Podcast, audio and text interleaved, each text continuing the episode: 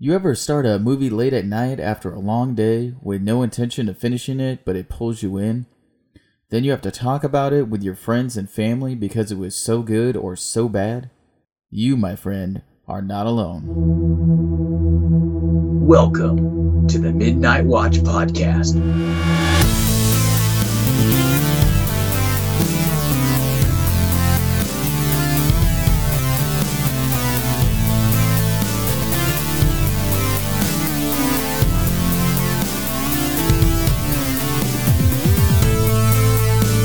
What's up, guys? Welcome back to the Midnight Watch Podcast, the podcast where we discuss the movies that we all love, secretly love, and love to hate. I'm your host, Jeremy, along with my brother Josh, and we're excited to bring you another fun episode. Heck yeah, we are. And spoiler alert! We love spoilers here at The Watch, so don't say we didn't warn you. At the end of our review, we'll rate these movies in four categories. Number one, did it hit its mark when it was released? Number two, is it still relevant today? Number three, for personal enjoyment. And the big one, number four, is it a midnight watch? All right, sports fans, we have a movie for you today that's as American as apple pie. That's right, Josh. Today we're bringing it back to 1962 by way of 1993 to discuss a tale of baseball and growing up. And if there's something we all want more of in life, it's stories about baseball and kids and killer junkyard dogs. And so, without taking forever to get to the point, the Midnight Watch podcast brings you our breakdown of The Sandlot. Play ball! That's so good. oh, so man. trying to so trying to channel ham there. I think you channeled ham quite well. I, I like immediately I thought you were just gonna be like play ball, and then then you did the whole like play. That was great. All right, let's jump right into it. So this movie came out in 1993, and it actually did really good. I'm trying to find my notes right now. I totally lost the notes. Where the frick are my notes? Oh no!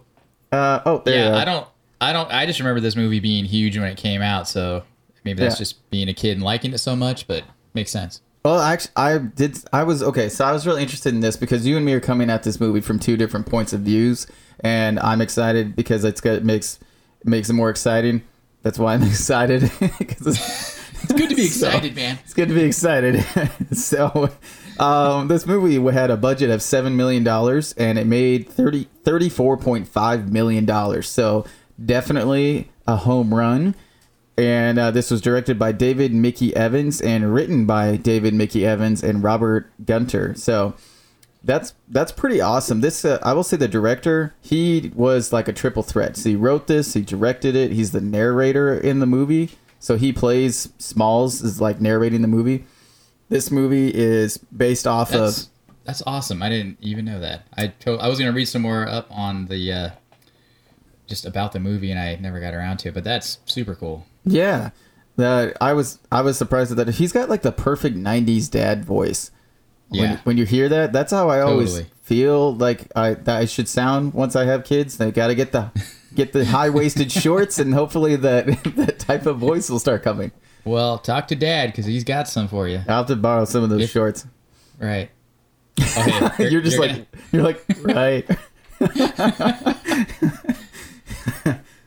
When I was younger and this movie came out, uh, it was a big deal. I was not allowed to watch this movie because there was swearing in it and there was bad kids behavior.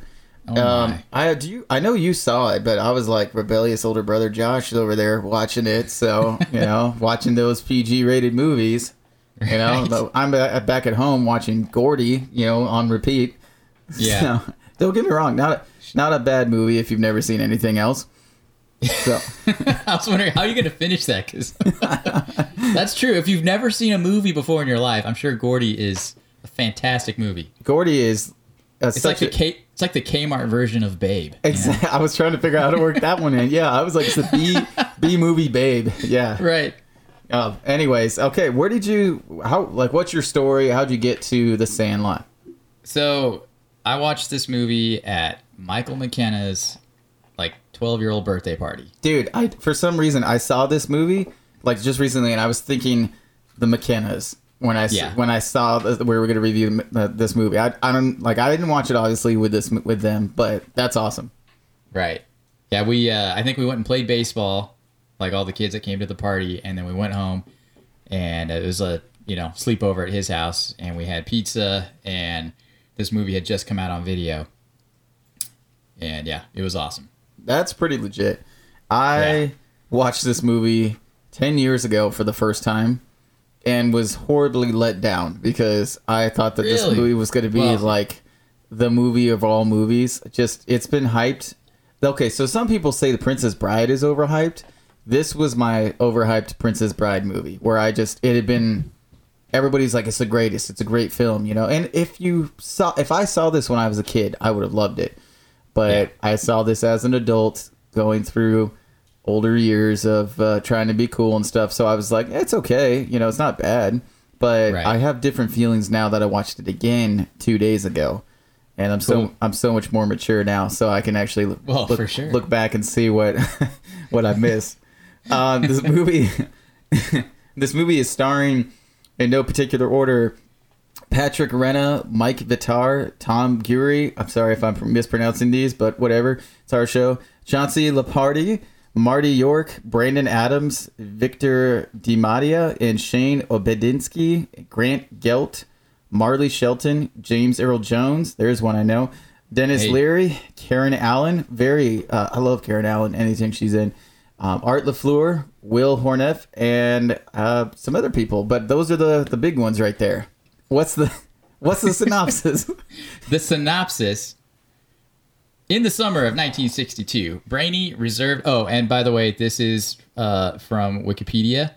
Uh, obviously, just written by uh, whoever. So um, I can't say that I would have done any better. I probably wouldn't have. In the summer of 1962, brainy, reserved fifth grader Scotty Smalls moves with his parents to the San Fernando Valley, where he has difficulty making friends.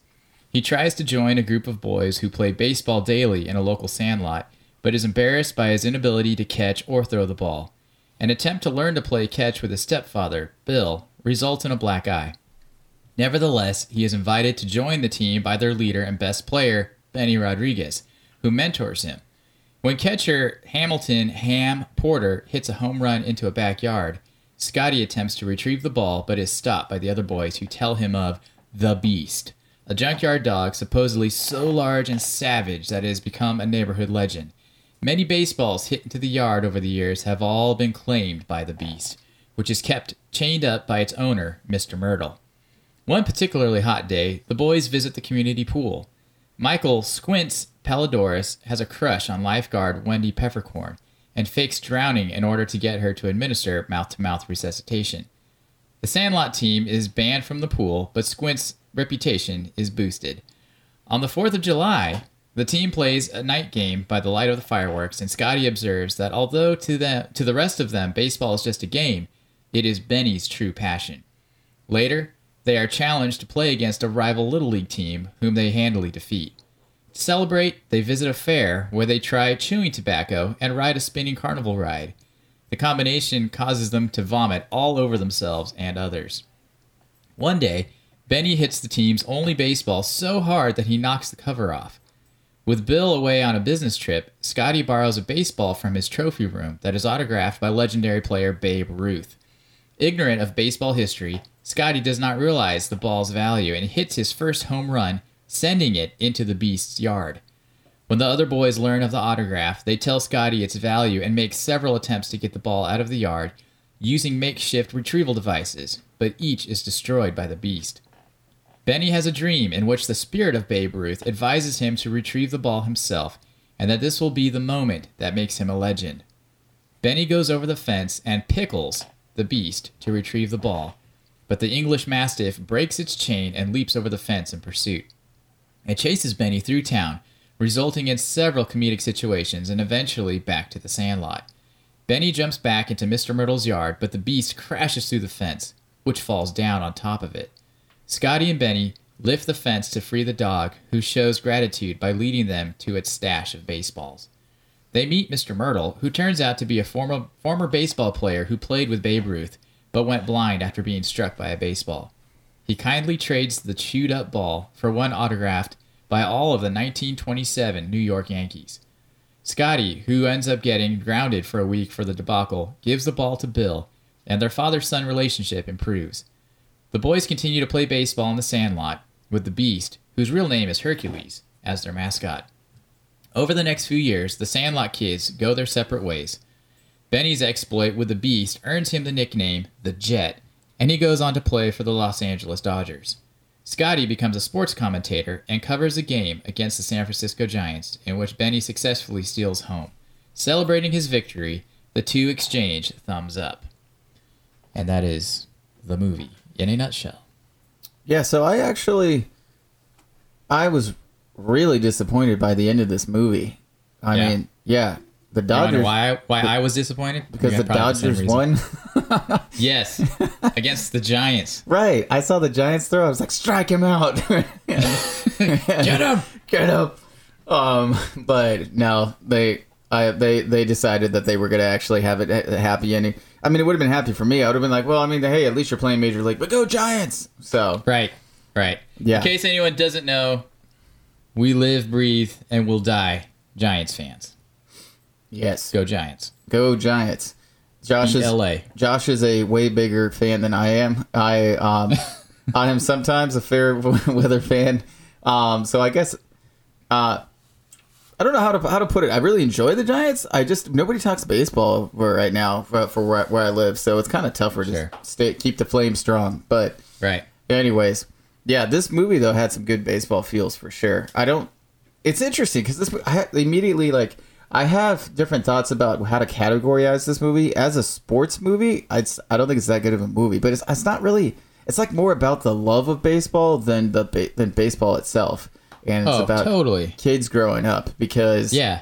the way that they they talk about Babe Ruth and just different stuff like that. You know, I I they I think they did a really good job of capturing little kids that are just I don't know. They're kind of punks, but then when you get into the group, then you're like you're in, and it doesn't matter Yeah. what you look like or anything like that. Like you're you're in, and you, you get a lot of crap, but you you also know that these people are like in there for you. So Right. They got your back. I think that to me, that's kind of that ultimate group of friends that it's a hard group to get into, but that's only because they're so fiercely loyal to each other.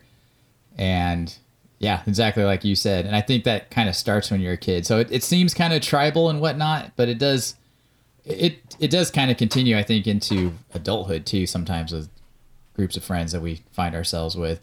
Yeah, and it's hard to stay friends with the people that you were friends with as kids just because, you know, everybody starts to drift apart and just because they, their interests change.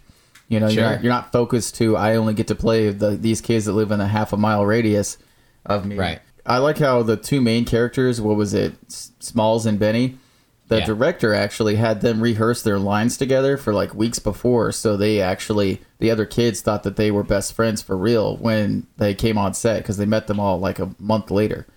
Right. So- that was pretty smart. Pretty It is. Brilliant. I like that they're actually, they're still, those two kids are still the friends at the end. And uh, I thought that was pretty Yeah. awesome. It is. I I truly think this is one of the greatest coming of age stories. Uh, and I totally agree with you. It's it's about the love of baseball, but it's really not a sports movie. I mean, and you think about all the different things that happen in this movie, and baseball. It, baseball is definitely the backdrop, but it's not. You know, truly everything you know about the movie. It's just kind of the glue that kind of holds them together. That that main interest, which I think that's a big part of friendship in general with people. I mean, you're you're friends with people because of interest usually, and as a kid, you know, definitely starts out simple like this. But heck, as an adult, you know, if I meet another Giants fan, we have something in common, and you know, we might hit it off. You got stuff to talk about for hours. So that totally makes sense. Right. Um, let's see. I got some interesting, uh, got some interesting trivia here, but I I thought it was funny. The the main actor, Smalls, Tom Guiry, he was actually a really talented little league player in real life, but they actually had to teach him how to be bad at baseball because That's funny. pretty good. And I thought I was like, that's fascinating because he did a good job at like trying not to looking like he didn't know anything about baseball. right. And I Because he does. He looks terrible. I mean, it looks like me playing baseball. Well, yeah, I thought that was pretty cool though. So yeah, and then also the other part too with Denis Leary. The I thought about it and the fact that he's such a big baseball fan, and they hit- they do they hit on it a little bit, but it's like why didn't he? They have him tell him like, hey, teach me how to play. Like I want to know how to play because the other kids are. I mean, I know they do. That is the whole point is they they're kind of awkward around each other, and then Right. through baseball they become close, and so that's that's good. But Yeah. I was gonna look it up before we did this, and I didn't get a chance to. I wanted to know how much that baseball would have been worth for that that 1927 uh, baseball, Right. all the signatures on it. I mean, I'm assuming it'd be like worth thousands of dollars. I don't know, probably more than that, because like Lou Gehrig and all that, that would be fantastic. Because I know the Babe Ruth one alone would be really expensive. Right. So, anyways, Looking at, I'm looking it up right now. well, another And the and the answer is a New York, a 1927 New York Yankees signed baseball that is in mint condition, with proper authentication, can sell for up to 125 thousand dollars. is that for like with everybody signed it. Uh, I think so. Actually, that might just be a. The pictures are of just a Babe Ruth. Oh, here, how about a Murderer's Row ball? Okay, this is a different one. An, auth- an authenticated official says that a photo. Oh wait, just a photograph. A photograph of Murderer's Row. That was signed has sold recently for three hundred fifty thousand dollars. So basically, Denis Leary could have retired after he handed in that ball. Right. That's crazy. Wow. Okay. Totally distracted by this baseball trivia. So that, Anyways. that is the so right there. Any, anywho. that makes this movie fantasy. no, it's this is a fantasy film, folks.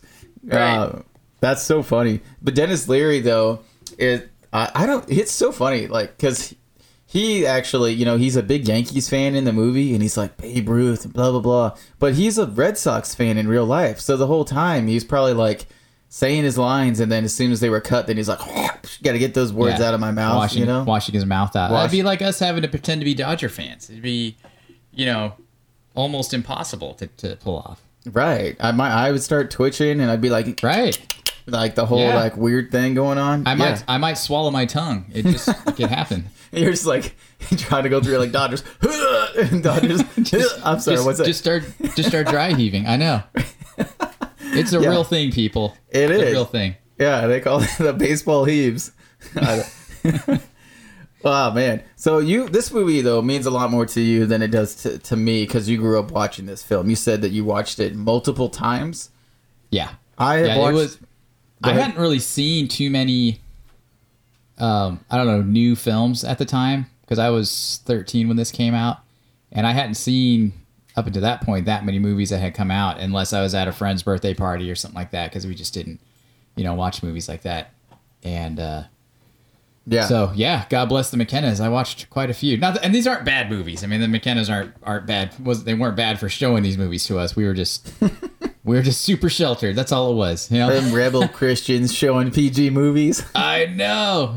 And I, I was, dude, I was so mad that mom and dad loosened up as you and Joanna got older.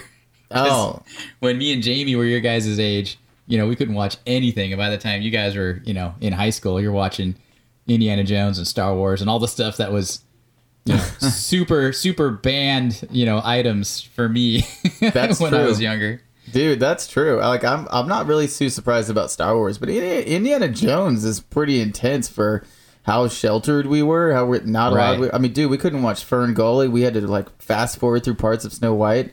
So, yeah, I mean, that it's funny. You're right. You guys, hey, my hats off to you, sir, since we you actually you braved the way. You know, you pioneer. You.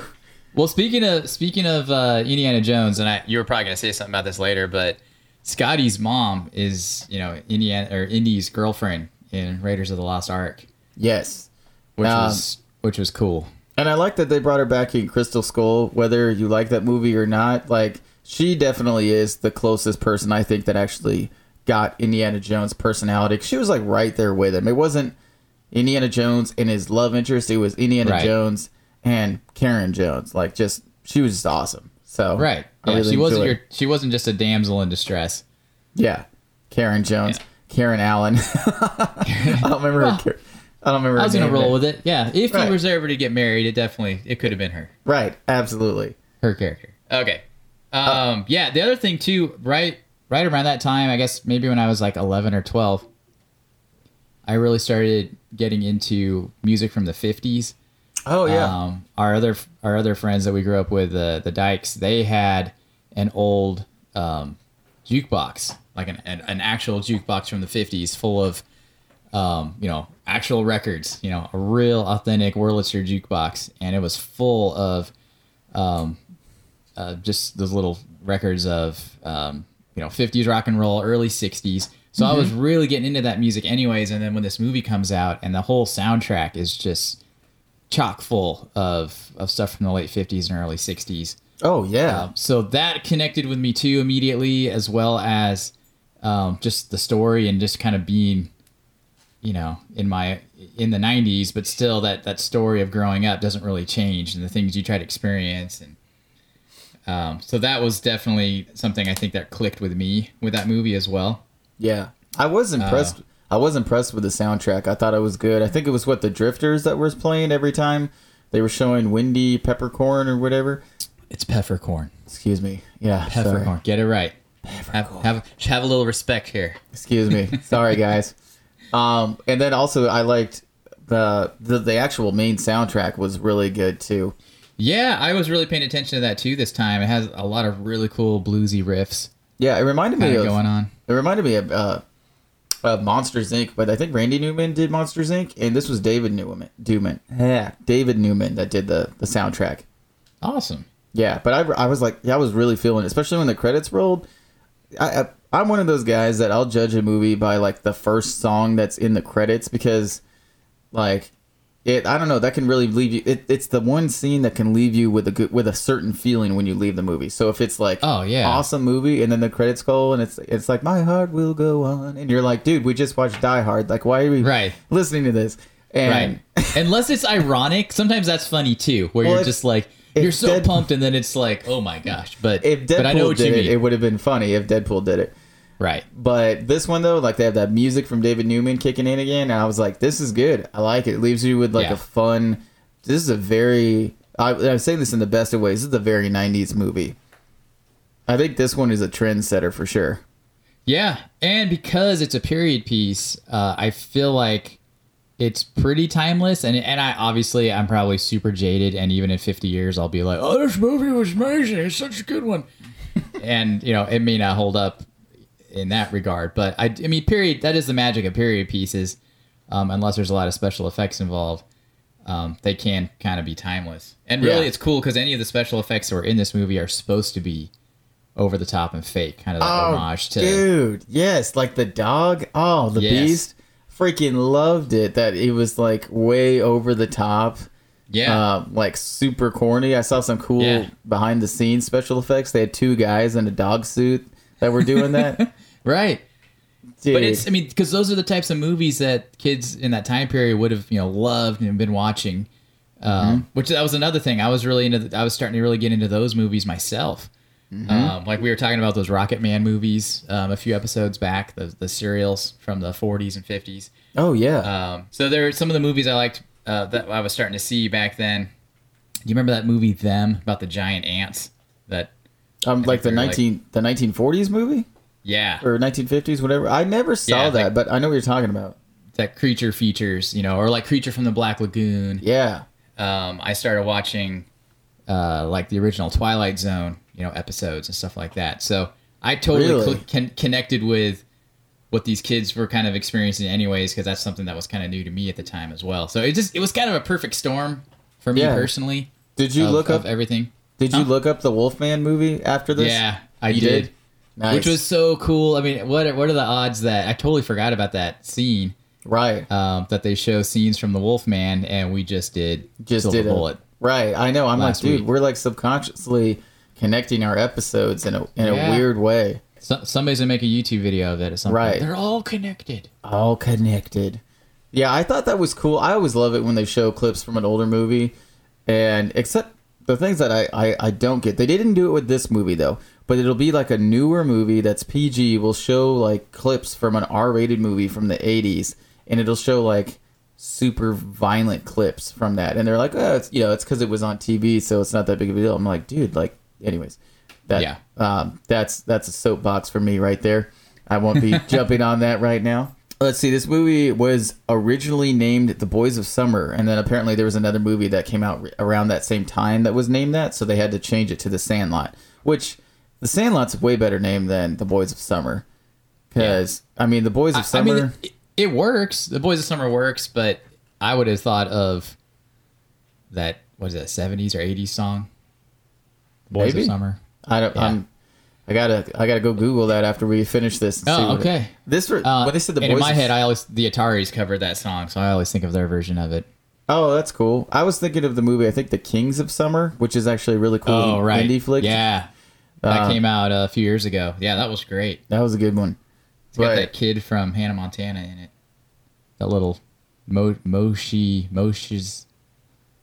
I guess I didn't. I don't know. I can't think of his I didn't watch Hannah Montana. My goddaughter's not old enough to like that show, and so yeah, I missed my, out on my that girls, one. my girls, or at least Ryan. Ryan was super into Hannah Montana, so we uh, that got a lot of play here at this house. Oh, okay, gotcha. See, I, I missed that one. I'm I'm sure that when when my daughter's born, that we're gonna get on whatever we'll go, we'll go see Frozen Frozen Four, you know, all that Right. stuff. So it's gonna be good. Uh, let's see what other information we got about this. Oh yeah, uh, Patrick Renna who plays Ham for the whole trading insults one that we did so good at last uh, last Oh, yeah. episode. We were going back and forth.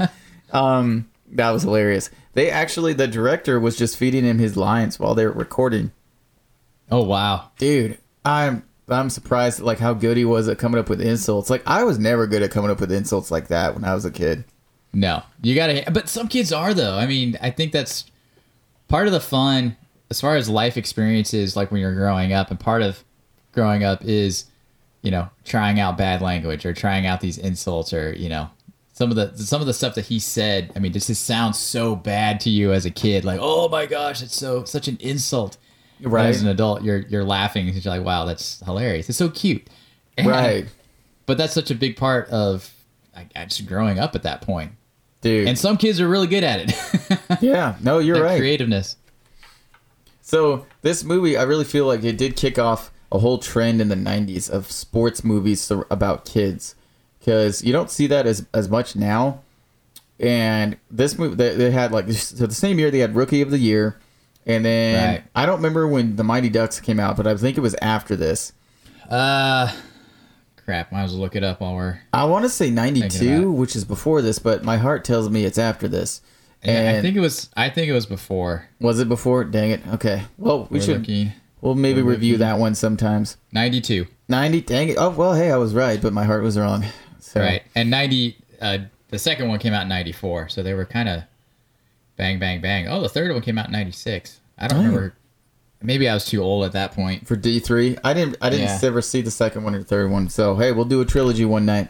There we go. And then they also had like the Big Green, they had Angels in the Outfield. All those all those flicks came out, which Ham is in the big the grit the Big Green. Right. And so this one though is the one that I remember. Little Giants. Oh yeah, Little Giants. Yeah, I forgot about that. So basically, you got a you got a sports team, you got kids, you got the Misfit nineties. kids. You gotta have. mi- They gotta be misfits. Misfits. I mean, Bad News Bears knocked that one out back in the seventies, and then Oh, They- there we go. and then they That's- had like what two 20 years before they were like, hey, we should probably do a movie with kids swearing and so they didn't have what, what was that Walter Matthew? I can't remember his name. the coach. Matthau. Wal- yeah. Walter Matthau. The Odd Couple. There we go. So, what other stuff do we got about this this movie?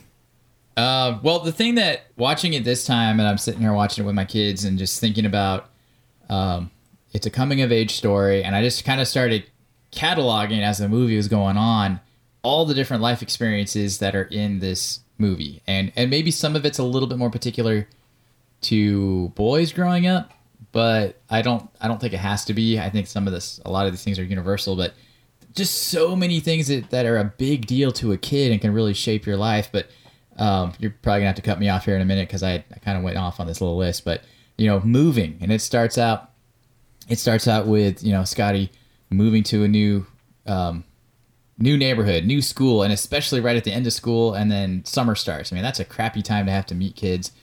Um, it's kind of a good thing with school because you know you're forced to be around kids, so you're probably going to get to know them. So you got the whole moving aspect, new friends, um, the having a new parent. I mean, that's a that's a tough thing to to get you know wrapped around. I mean, we never had to experience that, but I think we definitely knew kids that that did. Yeah. Um, you know, learning, experiencing new things for the first time. You know, really getting into something like you know, obviously in the movie it's baseball. Yeah. Um, pr- problem solving when they figure out they screwed up with the baseball and then they got to get it back and they also got to lie to the parents and so the Yes. whole problem solving is is something that you kind of learn as a kid and sometimes it works out sometimes it doesn't you get in a whole lot of trouble That's true. um, you know girls i mean or just just being interested in the opposite sex um, or whatever turns you on i guess these days so right. but yeah, just experiencing that and hormones, and then uh, just the different reactions. I mean, you got the little character Squints who makes that super bold move and and you know fake drowning so he can kiss the girl that he's got a crush on. I mean, but kids would do that. I mean, that's that's it's not that far fetched. Which fun fact, I did see that the director told him the only thing he told that kid when they were filming that scene was keep your tongue in your mouth. That's hilarious. yeah, I did see in that scene that apparently they shot this whole movie during the summer and it was like 90 degrees and up like the entire time except for that day that they shot the the pool. It was like 56 degrees outside. Oh my gosh! So apparently like you can I tried to see it. I didn't see it, but apparently you could see some kids like literally shivering while in the background. and like Squints I think is even shivering at one part. Oh, he But- is. Yeah, which I didn't even think about. That doesn't like when he gets out of the pool and he's when he's walking around to the deep side to climb up onto the uh, the diving board. And Yeah. I always thought he was shivering because he was nervous about what he was gonna do. I never. That's so crazy. He was probably But- just freaking cold. He's freaking cold. so, which it adds to the intense part of that. So that's pretty fun. Right. All right. Let me just finish up my little list here. But you have you know overcoming fears. You have, um, you know, I, I wrote clothes make the man. So you have that whole. Uh, you know, Benny has to he puts on the PF flyers at the end of the movie, and that's you know guaranteed to make you run faster. And like especially when you're a kid, you believe that stuff. Oh yeah. Uh, or you when know, he this is gonna gives when he gives Smalls uh, his hat and he's like, get rid Right. of that fisherman's hat. Right, get rid of that ugly hat you're wearing, and that gives him, you know, some confidence. You know, um, trying controlled substances. You know, they're they're trying tobacco. I mean, kids mess around with that stuff. Uh, you know, sleepovers. Obviously, the bad language, trash talk, hero worship. I mean, there's your your heroes are everything to you when you're a Right. kid, whether it's a sports hero or movie star or um, yeah, anything like that. The whole spitting thing. I remember doing that so much when I was a kid. Like trying to learn how to spit for one. right. Yeah. not dribble down your chin when you're trying to, you know, hock a loogie. Oh man. Uh, that whole scary stories, just the independence of getting to run around everywhere, you know, running wild all over the place, um, getting into trouble, not thinking about consequences. So there was just, to me, it was just such a quintessential coming of age movie, especially at that at that time of life when you're kind of a preteen or maybe just getting into being a teenager and just I don't know, it's kind of magical. I think that dude, you got you nailed it. I think way better because like I didn't get half of that out of this movie, and I think you did a great job though of like of kind of bringing it. Man, you should we should have talked about this before I watched the movie. So but but- no, I kind of, I definitely kind of was a little more existential. I think looking at this movie than just, I don't know, being clinical about you know the making of the movie and different things like that. Because you could, you could totally get into that side of it as well. But yeah, it just it gave me the feels, man. Which, yeah, That's awesome. part of that's a good movie is getting the feels. That's, Oh, that's yeah. definitely something that is important. if you get the feels from a movie, you're, that movie is winning for sure. It's Oh, yeah. doing its job. And the thing that's funny too is when they were doing the whole tobacco tobacco scene, and they're like, "Get try, you know, try out a chaw," and Right. uh, I was like, I was waiting for somebody to be like, "Give me a plug of that," but they, dude, like, okay, so have you ever tried chewing tobacco? I have not. I Okay. almost did when I was, uh, I think I was 14, and there's a kid on my soccer team who who dipped. And at that time in my life, he was like one of the coolest kids on the team, and I was just like, oh man, I would have, I would have tried it just to be cool like him. All dippers are the coolest. No, I'm just kidding. no, Well, that's probably that's probably three quarters of the people I work with here in Nashville. got that cup. Is that Coke? Nope. nope. don't drink it. but uh, yeah, no. The thing that was funny though is I was tr- I tried some chewing tobacco when I was like 20, and so I was like smoking cigarettes at the time, and so I was like, yeah, you know, try chewing tobacco. I tried dip and I didn't like it, and so I tried chewing tobacco. Dude, the pieces that the kids get. Like are massive. So especially if you've never tried it again or tried it Oh, before. I'm sure. I'm so, sure. Like freaking what's his name? The guy who has it, who's like Big Chew. He oh, pulls Oh, Bert- off like Bertram? like two quarters worth of it, and I had stuff like way less than that. I was in a car with like five other people, and we are all like chewing up, you know, listening to cool music and whatnot. And they were dropping me off at- after because I got off of work, and they were giving me a ride after we were hanging out for a while. So like I started getting really sick, and I thought that like I didn't that I'd be Were fine. you, were you swallowing it? no, dude, like uh, you're just Just the amount of nicotine hitting you? Oh, dude, a lot. Okay, I might have been swallowing it a little bit now that I'm thinking about it, but because you got it's really dry, so you got to get a lot of of your spit going there to get it really Oh, okay. juicy. Uh, and so yeah, I started feeling really sick too, and so I was like, "You guys could drop me off at the beginning of my neighborhood," and they're like, "You sure?" And I was like, "Yeah, I want to." Want to just walk home and kind of clear my head, and they're like, "Oh, okay, cool, man." So like, I'm literally like waiting to throw up, and so they Oh. let I get out of the car. I walk around the corner. I see that as soon as like I get around that corner, immediately I throw up, and it's just like, and it, dude, so like, can you can you imagine being on a tilt a whirl then? Oh, dude, For the, and trying that for the first time? Oh my gosh. that would have been crazy. Like, and, I mean, in that scene too, apparently the kids did actually get sick because it was like, it was um, what was it, licorice and beef jerky was the mixture to Which- make the throw Which up. sounds absolutely disgusting. right? Yeah, I know, dude, and yeah, so- that's really the best you could come up with to look like. That's the best. Yeah. Right. And, and I guess they actually some of the kids did get sick and then they were like shooting it from these like gun launchers to get that spray that, you know. And I Right. guess yeah, so they did hit some people with it by accident and that was pretty funny. That's funny. Well, one thing I thought was interesting, I really enjoyed um, the editing of this movie, how it was cut together. Uh, I thought the pacing was really good, and and the direction of the directing of the kids is amazing. I don't know how much experience a lot of those kids had, but there's this very cool, um, I don't know, just innocence about them, and I feel like they captured that really well. Not to say that these kids weren't good actors or anything, but I think the directing went really well on that. Yeah, I agree. It's hard to I okay, I don't I don't know. This is me just assuming, but I, I would assume it'd be hard to direct a bunch of kids to get on their marks and do all their things like that. And yeah, I was very and, impressed and make it feel and make it feel natural, like Right. it's not forced. Because you definitely see that in some movies with kids, and it just it just feels awkward or forced is more the word. right. And I know a lot And of these people these kids genuinely look like they're having fun. Oh yeah, think the the The fun director factor is high. the director said that he that uh, the kids had like the time of their life. They thought it was like the best summer of their lives because they shot this movie in 42 days, which is pretty short. Yeah, But yeah, because I know most people when they think of like kids movies, kids acting and stuff, they're like the Goonies, you know, like great Right. acting that. Which, um, and this movie though I, has really good acting from a lot of kids and only kids for a majority of this movie. right. And mean- even if they had to feed the kids lines, I think that's maybe where the editing just kind of came in really well. Because there's a lot of there's a lot of times there's fast cuts between what what the kids say or their reactions and whatnot. So whether or not they did, like I said, had to feed them the lines. It just it totally works. And I was watching a, a little featurette um, that was on the DVD or whatever, and yeah, these kids are just having a blast, and they're just showing them horsing around, and like especially kids that really didn't know each other before this. I mean, they really clicked. So Yeah, it must have been an awesome vibe on that set. Dude, I agree. Like it, it did. It just looked. It just looked fun. I think my favorite character was Yeah Yeah because he's just like so hyper. And He's like Yeah Yeah Yeah I gotta do this. And I was just like, dude, I know I had friends like that. I was not the Yeah Yeah kid, but that that yeah, he was my favorite character. I think, and that's such a such a fun collection of kids. I mean, I feel like that grabbed a really good demographic of the types of kids that you know Eh, we all might have known growing up, Right. Had as friends. Right. No, I totally agree. And I thought it was cool that I felt like Benny, the the born leader or whatever, was immediately was nice to that kid and stuff. And so I thought it was Right. pretty cool. I know the director rewrote some of like apparently his the whole part with the the bull mastiff was his brother had to go over a fence when he was a kid and get a ball and the dog actually bit him and so they changed all Wow. of that. So yeah.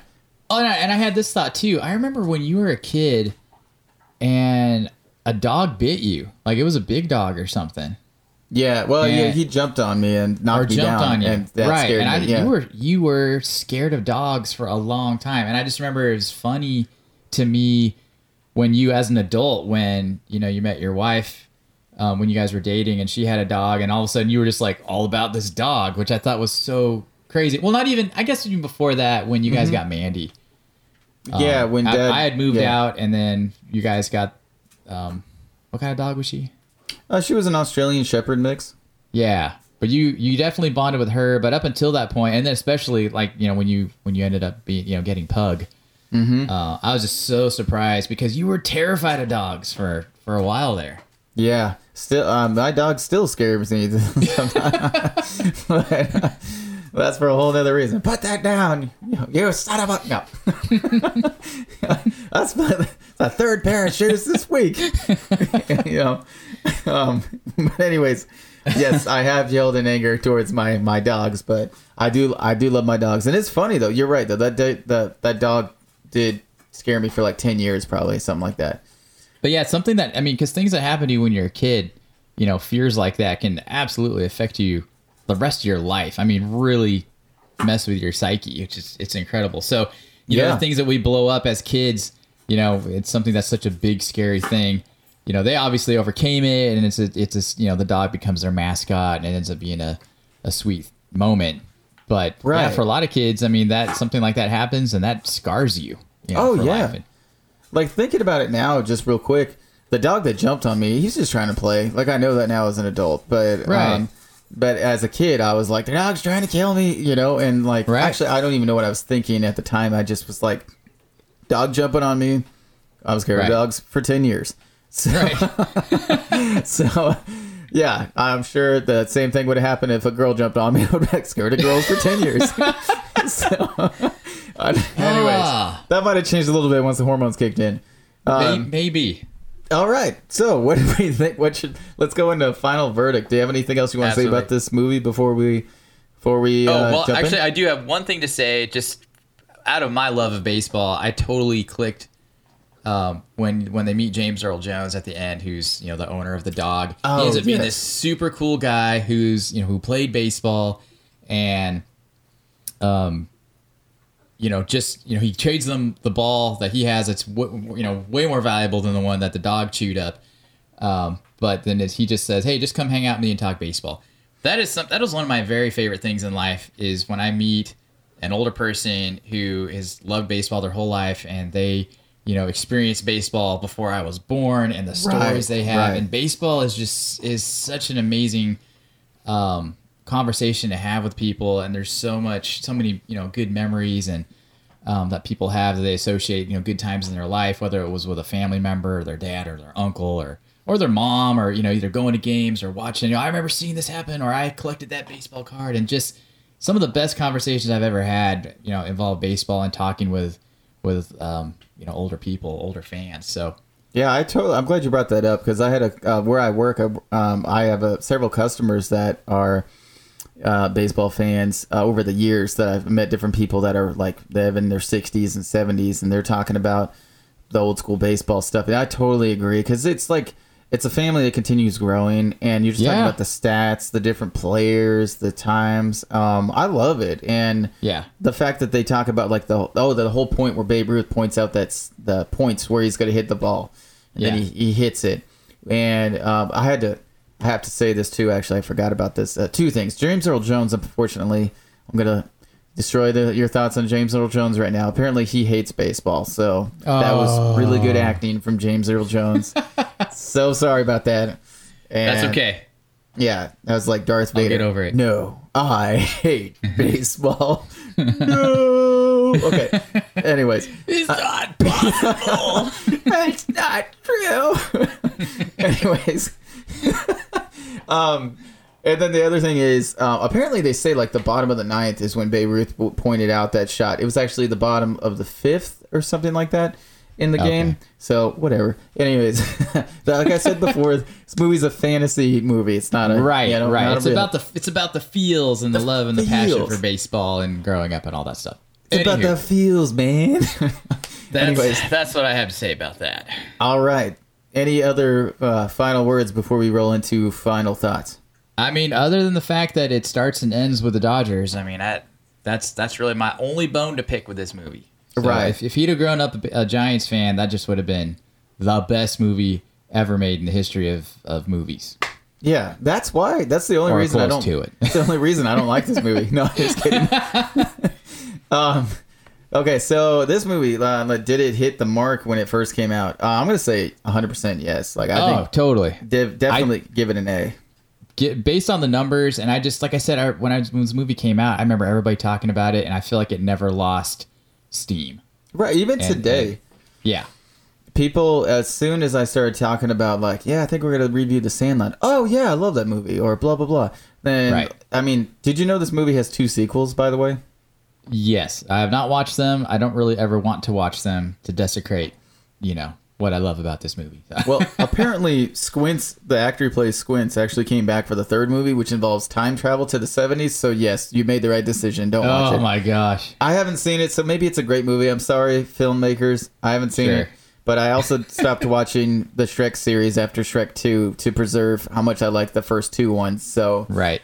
So you got to do what you got to do. These are the adult decisions to protect your childhood memories. Right, right. Real, real choices in life, people. Yes, you can kill hindsight. That's true. um, let's see. All right, so yes, it's a. I give it an A for um for back then. I guess we kind of answered the question already. Is it still relevant today? I give it a um, an A. I think anybody Yeah. that talks about this movie, it's very fond memories. Um, they they've showed like did you you showed your kids this movie? This is a good kids Yeah. movie. Yeah, and they like it. I Yeah. mean, I obviously probably don't love it as much as I do, but they do enjoy it. And I think because it's a period piece, you're not caught up in like, oh, it's you know, my kids would be like, that's so '90s. You know, they wouldn't necessarily say that just looking at it, um, because of you know takes place in the '60s, and it was kind of it was cool automatically when it came out, and it's it's still cool, you know, looking back at the '60s at least in that aspect. Yeah, that makes a lot of sense. So yeah, I give it a. Uh, yeah, I give it an A. It's a it's a classic children's movie. It's definitely a classic children's movie. For sure. Um, all right, Josh, what's that personal enjoyment? Actually, Well, yeah, no, it's go ahead. it's probably no surprise, but I have to give this one an A. Here it is. Yep. There There, we is. go. Um, I'm gonna give this movie a C, and the reason I'm giving it a C is just like I enjoyed it actually more this second time that I watched it. And now my thought with thought process with this is like that might seem like kind of a low uh, spot for the a low ball for this. I think though too, since like when I have kids and stuff that. Uh, well, I'm definitely going to show them this movie. It's a good, it's a good movie, and so it's a solid film. For me personally, it's not amazing, but then again, I saw this movie when I was an adult. I missed out on the train hype, so Right. I, yeah, I get it. um, yeah. So is this a midnight watch, Josh? It is 100% for me. Nice, nice. That's awesome. Um, surprisingly for me, it is. No, it's not actually. That's cool. I totally, totally respect that decision. I, I get why it wouldn't be. Uh, I'm glad you like it more now than the first time you saw it. So that's cool. Yeah. Well, I I think I knew what to expect more because I, I was expecting this like magnum opus, and it's it's a good movie. It's a solid Right. film. It's a very enjoyable, uh, good feeling movie, like you said. It gave me the feels a couple times, and um, yeah, it is a special movie. I'm so yeah, personal enjoyment though, I'll give it a C plus because I I probably wouldn't watch this movie unless somebody else was like, hey, let's watch uh, this movie and I'll pay you five dollars. no, so no, I'm just kidding. It's better than that. No, it's, it's a solid film. Cool. All right, we got a midnight watch. Um, so that's two for Josh. There you go. Man, Yeah. we're knocking it I out. I have two. I have two watches, two midnight watches. we got Oh Brother and we got The Sandlot. Awesome. Yeah. So we got all. You know what else we got? We got the quote for the next movie. Okay. All right. So, um, uh, I'm gonna do my best here. Uh, So- no, no disrespect to the to the director, but uh, here we go. mother, oh God, mother, blood, blood. I had to look away from the from the camera. I was like, dude, oh man. I, I might have been a little pitchy on that one. I might have I been don't elevating think my so. voice a little bit. I don't think so. I think he nailed it. I think Did I yeah. did I capture the the drama of the moment? I think you captured it perfectly. Yeah. Okay. I felt it. The feels, man. Yeah. That's what I'm talking about. All right, guys. Well, that's all we have for today's episode. If you want to check out this movie, Uh, you can stream it on Starz. Josh, didn't you the Starz app? Didn't you say, Josh, you own this movie? I do own it. Yes, That's right. You should own every midnight watch that you. Anybody should own their midnight watches because For sure. you're gonna watch it more than once. so, I um, I rented this movie actually on Amazon Prime. Uh, definitely worth it. Special thanks to our sound producer Jake Colvin. If you enjoyed this episode, we'd love it if you shared it with your friends or family or anyone you think that would like it. yes, and uh, we'd love it if you would uh, subscribe to the podcast. We'd love some positive ratings on said podcast, and uh, if you're listening, that is on Apple Podcasts. Other, um, we're on a lot of other podcast uh, sites for the most part too. Um, you can also check us out on Podbean. Yeah, we're also is, on uh, we're on Stitcher, we're on Google Podcast, Right. we're on Spotify. Spotify. hopefully we're hopefully we're gonna get this up on YouTube soon. Start Yes. that way. And uh, so yeah, check it out wherever you listen to podcasts. Please spread the word. Uh, if you'd like to contact us, you can email us at the Midnight Watch Podcast at gmail.com. That's right. Well, thank you guys so much for listening. You guys have a fantastic week, and as always, keep up the watch.